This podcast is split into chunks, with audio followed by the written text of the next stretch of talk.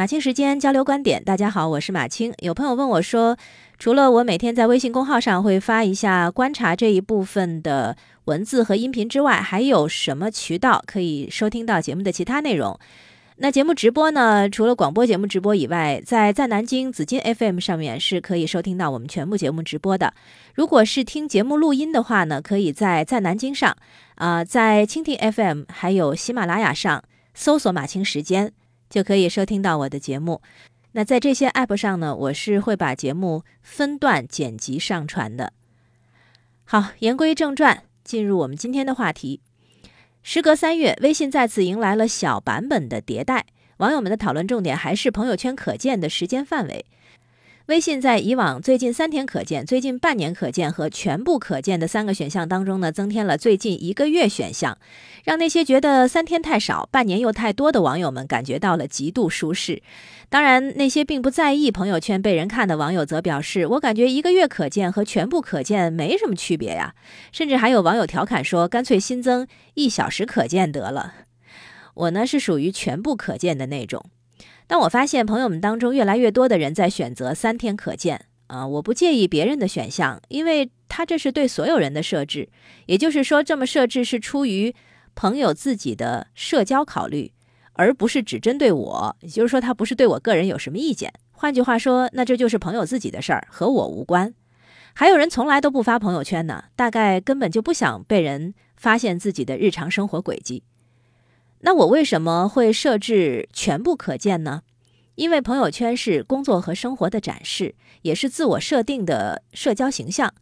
那新加了朋友进微信，彼此呢翻翻朋友圈的内容，大致就会对对方有所了解，有助于之后的交往。至少呢，我是希望在新加了朋友之后，朋友能够翻翻我的朋友圈，这样就可以知道我的职业、喜好、基本价值观之类。与人结识之后，一般不都是要做一些简单的自我介绍吗？总要 聊一聊家常，对吧？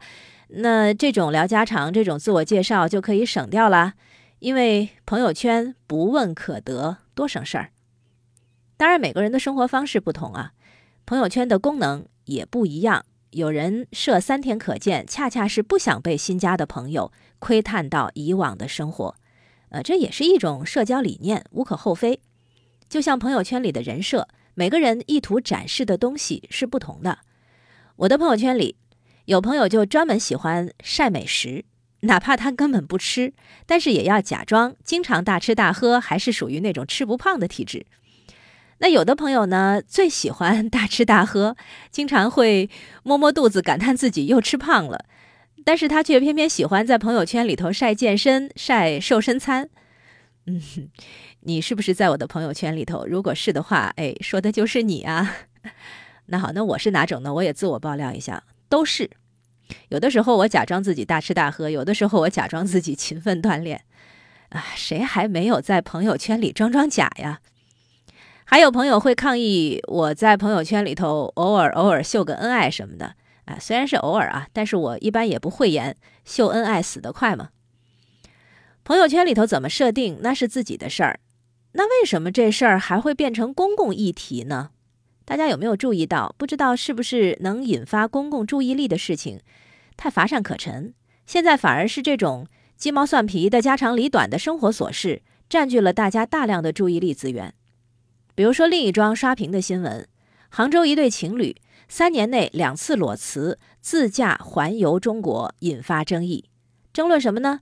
呃，争论他们这样做好不好？争论回来还能不能找到工作？争论他们的钱从哪儿来？争论他们有没有啃老？初看这则新闻的时候就觉得不可思议，这不就是个人的选择吗？至于要一本正经的去讨论别人的生活吗？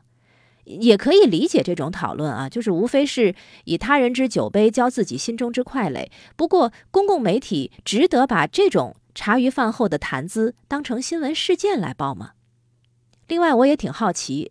这种纯粹属于个人的生活，如果不是个人爆料，他是怎么进入公共视线的？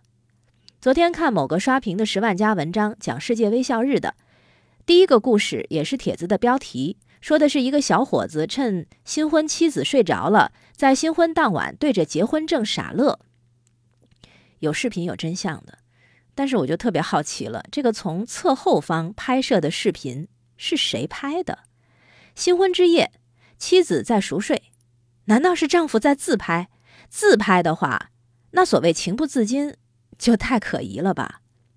以前看社会新闻，就怕看到什么小夫妻俩家中吵架的事儿，因为我实在纳闷儿，记者是怎么能够还原没有第三人在场的吵架过程的？这对情侣晒在朋友圈里的东西是自我爆料呢，还是被人爆料？如果是自我爆料，那这是某种营销的开始吗？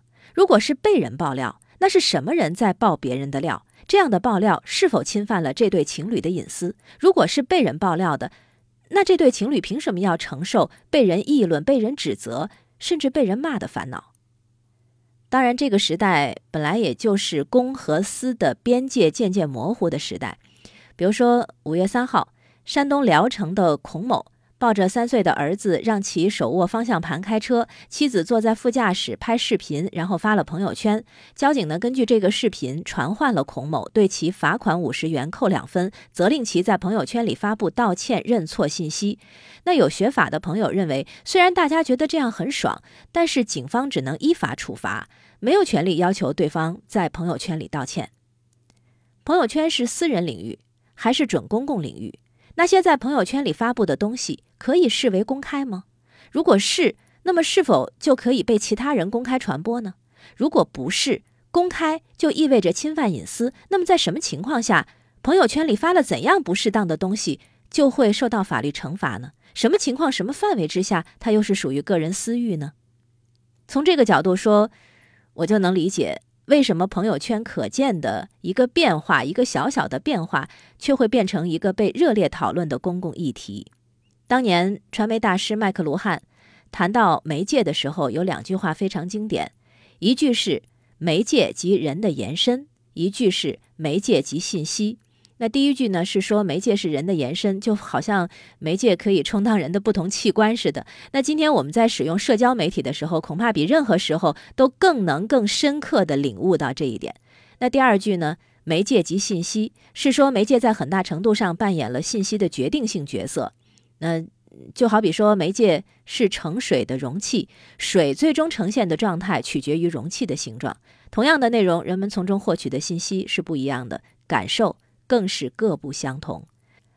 当年他主张这个观点的时候，还没有网络，更加没有社交媒体，但是放到今天，却依然一针见血。